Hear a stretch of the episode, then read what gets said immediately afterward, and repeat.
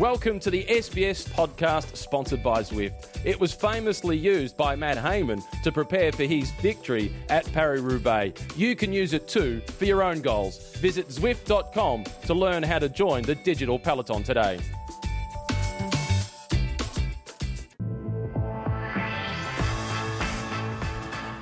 Bonjour, and welcome to the Zwift Cycling Central podcast. Before we start, let me remind you that you can download, stream, or subscribe to our podcast on our website, sbs.com.au/TDF, or schedule rides with our friends at Zwift. Like every day, joining me around France and on this podcast is Dave McKenzie. Dave, how are you? I am pretty good, you know. I'm starting to get my step happening right. You know, we're into the mix. It's like the choo-choo train is well and truly up and running. It's loaded up with coal, and we're now full steam ahead, or we're getting close to it, aren't we? The tours, you feel like you're getting into the groove, don't you? Absolutely. So we are in Nancy. First of all, I want to ask you about your hotel yesterday, because we were not in the same hotel. We were split, because I did the start stage and then you did the finish only, just saying. Okay. Well, that's what you get when you do 13. You get easy street. Exactly. I wish I was you. Anyway, your hotel yesterday, you were in the middle of nowhere, I hear. Did you break out the cricket bats and play cricket at all in the car park or not? Well, yeah, it was a massive car park, massive, like 10 times the size of the hotel. We got into the hotel, dare I say, Tomo, you know, he tips his nose up these days. I mean, he has done 24, so he's allowed to do so. Our producer, Catherine, and she was rightly so not happy with her room. In her words, it like stunk. It really stunk. My room was actually not too bad.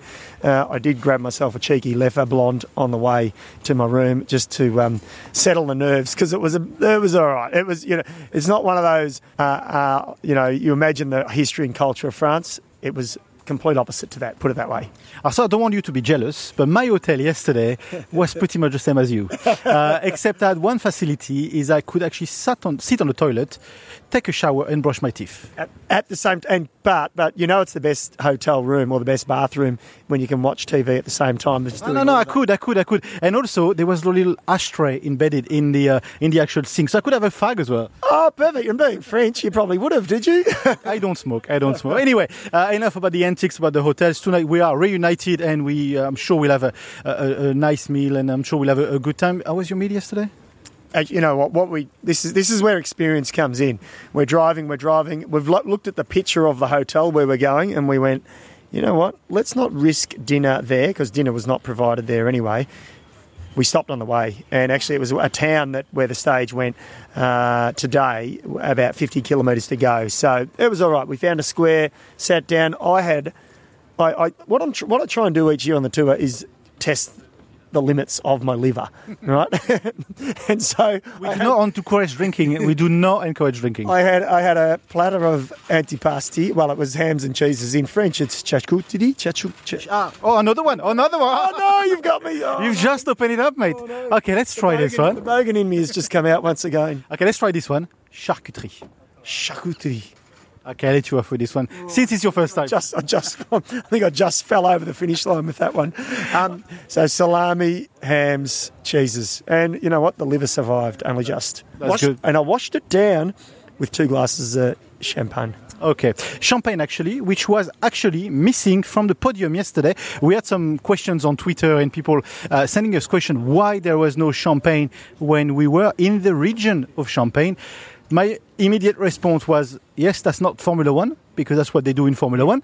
But that's a very good question. Why wasn't there any champagne where we were in the capital of Champagne yesterday? It's because since 1991, I believe it is, and you will know this, they banned tobacco and alcohol from sponsorship of any or being displayed on any sporting events. Clearly not in our podcast. Exactly. Exactamundo. So, yes. So there is never champagne. It doesn't matter where the stages are. You think that because you do see it in other bike races, obviously, and the Giro d'Italia, I think they show it. You know, they're a little bit more... Probably not champagne. I think it's probably Asti. Yeah. Oh, okay. Let's be clear. Right. You did put a patent on the name too and stopped anyone else in the world, because Australia, we tried that. We tried to sneak under the radar. Rightly so. Anyway, Do you know what? Let's talk cycling. Today, we had a stage in Nancy, and we will talk about the ins and outs of this race. Viviani is the winner. Alaphilippe is still in yellow. We will hear from them in a minute. What do you make of that stage? What do you make of Nancy? What do you make of that stage? Well, I'll talk about Nancy first, because it's been a regular. It's had its fair share of stage finishes, 15 in fact. And guess what? For 15 stage finishes and the history of this great race, only 5 times has a Frenchman won here. And the last one, I love rubbing it in, don't I? After yesterday, you were gloating and puffing your chest out like a big rooster sort of on the prey. Bernard Hinault was the last Frenchman to win the Tour de France. And in 1978, he was the last Frenchman to win in Nancy. Do you know what makes me feel good about this? He's still in my lifetime, so that's okay. Well, that's true. But it's got some great history. 2014, in fact, Matteo Trentin for Mitchelton Scott, he won here. I think he soloed in. And Fausto Coppi won 2 stages here as well. So the great Italian, of course. So it's got some great history, but we're destined to have a bit of a, dare I say, boring stage until the last few kilometres. Yeah, we knew that. We said it, I think, yesterday. So there's a bit of an Italian theme for the wins in Nancy. You mentioned Trentin, you mentioned Fausto Coppi, and today it's Viviani. And I don't think it's a surprise. No, not a surprise. I think there were... Look, I think my heart obviously wanted Caleb Ewan, and I think rightly so, thought he was up for it. He was. Dylan Groenewegen, I thought. Elia Viviani. I thought the real quick men, like the real super fast men, that's what this stage suited. And, of course, Viviani was the one who nailed it. Can I mention Laporte or not? Because Laporte, that was my pick in the tip yesterday, more or less as a joke. Or I thought, OK, I'm going to get up there, but probably not going to win. But he derailed. He derailed in the sprint. And he was really fast. And he derailed like 200 metres from the end of the... He was on the right wheel. What happened? He derailed. Like his chain just went. Toop. Oh, his chain came off. Oh, sorry, I missed it. Don't you say derail in English? Yeah. Here we go, 1-1. Derailed. I'm thinking, hang on, he's derailed. He fell off. He derailed. They're not on rails when they're on a bike in the bike race. Okay, because we said to move anywhere they want to. Because we said dérailler. So maybe that's a wrong use of the word. No, my apologies. Well, no, we're come on, mate. You've lived in Australia long enough. Basically, we say his chain fell off. We spell it out just in case people don't get it. So the chain fell off. Basically, the chain fell off, and the chain jumped out. In the sprint, he was there. Oh, that's, you know what, in all seriousness, Laporte he's a smoky, because remember last year he came close on the Champs-Élysées. So I actually believe he can win a stage in these 3 weeks. Well, he finished 10th today. Yeah. So we give him a chance, and he's flying a flag, isn't he, at the moment for Cofidis. Okay, Viviani wins this stage. Does that mean that with the yellow jersey from Alaphilippe yesterday, the Koenig didn't really celebrate that yellow jersey? They went to bed early because they can't win the stage if they weren't celebrating this yellow jersey yesterday. Must have been a quiet one. It's business. It's business as usual. Celebrate it. They would have had a champagne and then back to business. And look, Viviani, I wouldn't say super pressure for him, but a little bit on himself. You know, and his teammates got all the accolades and the glory. The sprinter wants the glory too, and so Viviani would have sort of commanded that they worked for him today, and they would have done that happily as well. So, and they did. So it's good to see Viviani. I like him. I like him off the bike. I think he's a nice guy. He's a gentleman, and we've been lucky enough to have him at Australia and Tour Down Under, haven't we, a couple of times now? So he was the rightful winner in the end. He got it convincingly, you know, and he had a good lead out. Yeah, and then it was beautiful to see how actually Alaphilippe and all the teammates waited, first of all, worked for him on this stage. It was great to see the yellow jersey actually work. And when the question was asked in French, actually, he said, you know what, I work on any other stages. So it doesn't really matter if I'm in yellow or not. I work for him many stages. I still work for him. Yeah, they've got a good synergy going. And it's a respect for one another, I think. And that... When you build that in a team, it's hard to break it, and I think it gives you an advantage over other teams, because not all teams have that super loyal synergy between the riders. You know, you might think it's there all the time, but begrudgingly sometimes riders will do the workload when they probably don't want to. But when you've got the yellow jersey on the front, it looks pretty good, doesn't it? And he knew at that point that he wasn't going to lose the yellow.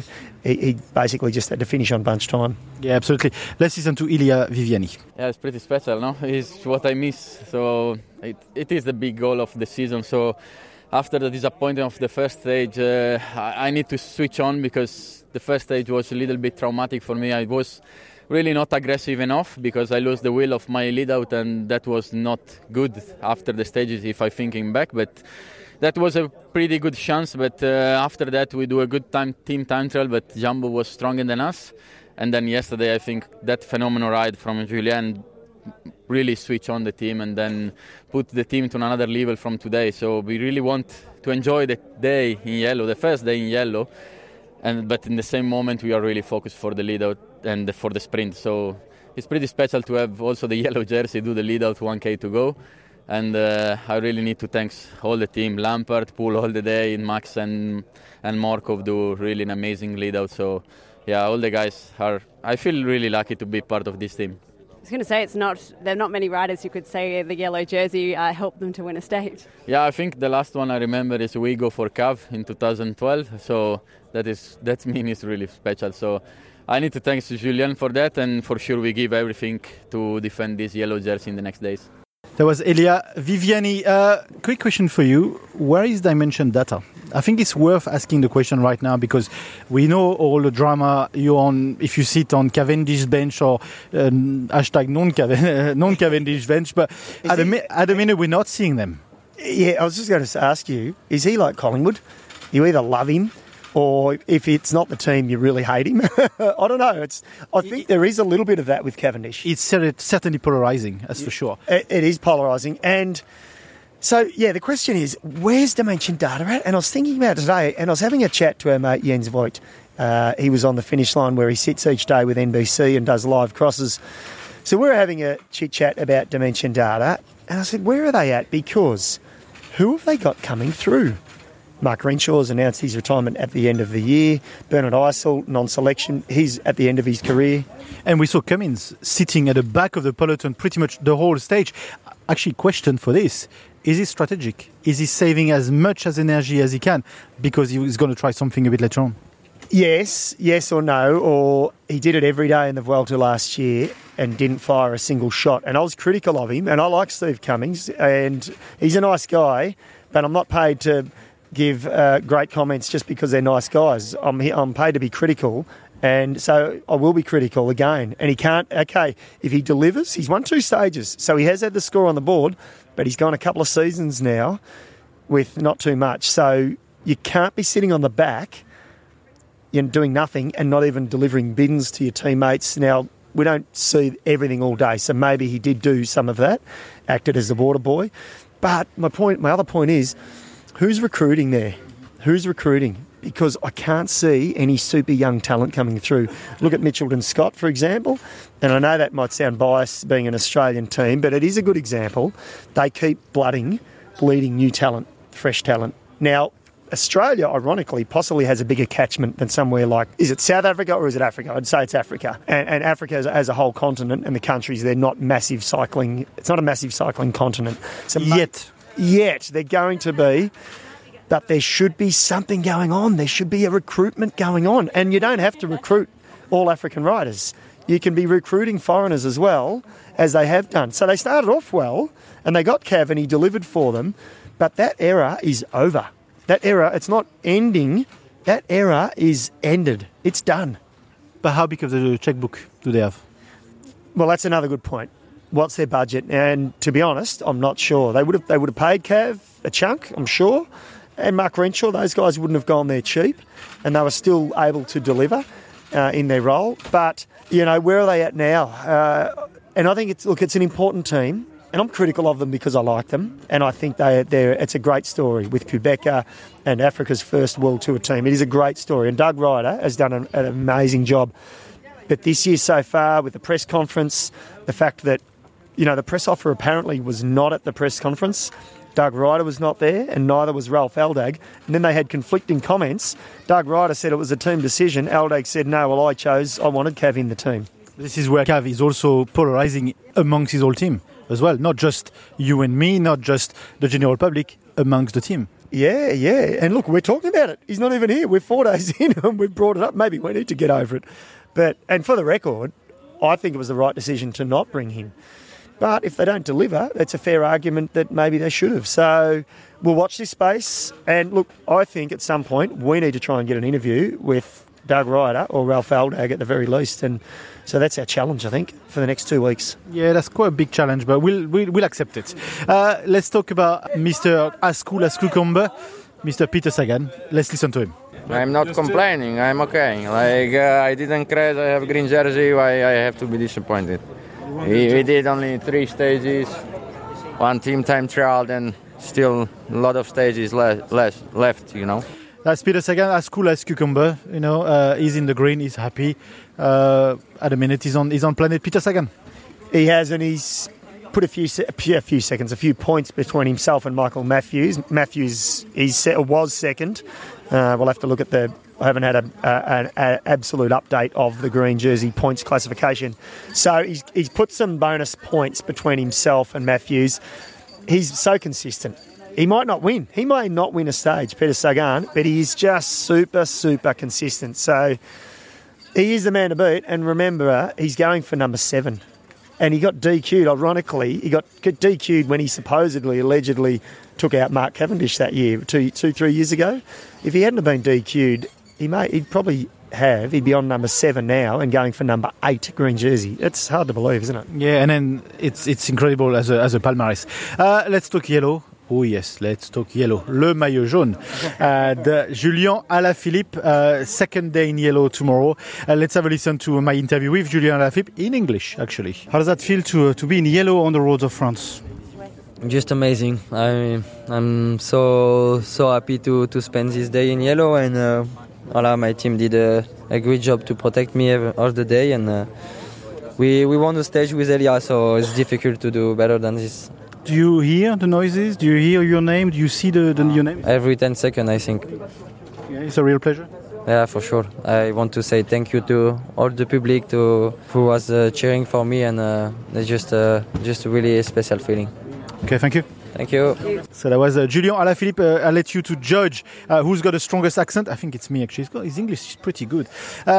Second day in yellow, he talks in the interview about, you know, that feeling of being a yellow jersey in France, hearing his name every 10 seconds. That must do something. That must give you shivers at some point. You're superhuman or not, that must give you shivers. Absolutely, and it's you can't. We can't even really begin to imagine. We can try and imagine. We can try and talk about what it would feel like, but I try and gather it sometimes. And you know what? I watched this is digressing slightly. I watched a clip from, I think, the earliest yellow jersey wearer who is still with us, who is still alive. I can't remember it. His name escapes me, but it was a beautiful clip, and I love it. He's French and he's 93. Yeah, that'd be right. Yeah, we still can't remember his name. No, but he's French and he's 93. Yeah, but it was a beautiful clip. I think if you want to see it, probably go onto Latour website and you'll come across it, or it was on their Twitter handle. It's just a short clip. But he says, they ask him a question about what are your memories of wearing the yellow jersey? And he said, it's incredible. It's stayed with me forever. And he said, I still feel it today. And look, he's getting interviewed, you know, at 93. It was just a really beautiful clip. And that sort of sums it up. That's how powerful this yellow piece of cloth still is 100 years later. So for Alaphilippe, I think they embrace that. And as a Frenchman, I mean, that's with him forever. Yeah, absolutely. And then on the other side, you've got Raymond Poulidor, that has actually never wore a yellow jersey all his life. He's won pretty much everything else. But today we'll tell you that, because I've spoke to him off mic, where he says, there's one thing missing. There is one thing missing, that yellow jersey. Yeah, that's it. That's exactly that. And for the riders of that calibre who did win some of the biggest races in the world but never wore the yellow jersey, yeah, that's a box unticked for them. But they respect that and say, you know, it's not everyone gets to wear that jersey. There's still only a select few. When you think about it, we talk about, okay, there's 21 stages and over the years. It's not a lot of people, of humans, that get to wear that famous yellow jersey. Absolutely. Okay, where are we going tomorrow? We are not going to La Planche des Belles Filles. That's the next day. So that's stage 6. But before this, there's a flat that is a bit of a...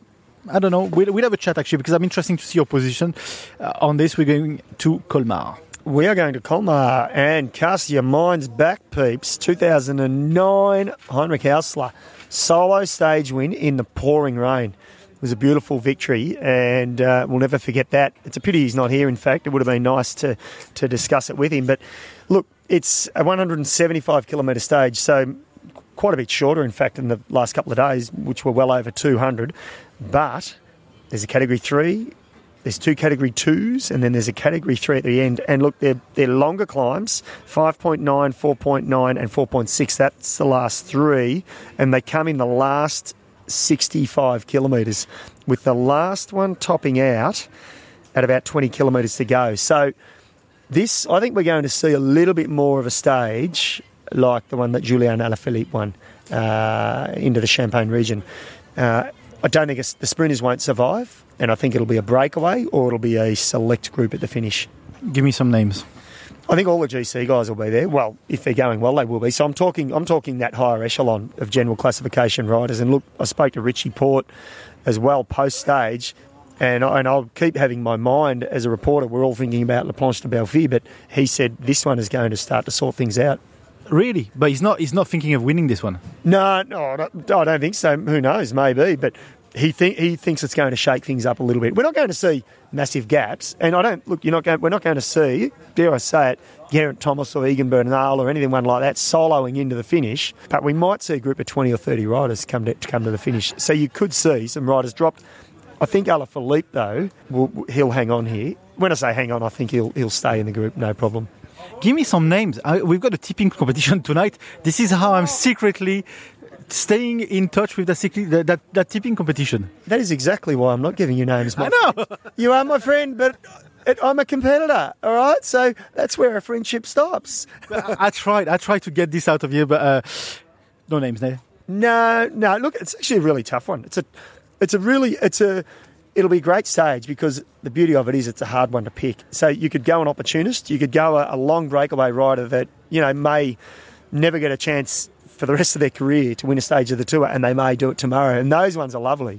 Or it could be a more fancied name, you know, like an Alaphilippe or someone like that we know and have won stages previously, like a Steve Cummings. See, to me... Yeah, but in the tipping competition, that is actually a massive tip because it's either going to be at the front or at the back. Yeah, and you know what? I think maybe we should give our first-timer, Kenny Munoz, we'll give him a bum steer and we'll hand him Steve Cummings or a few like that. See if he takes the bait.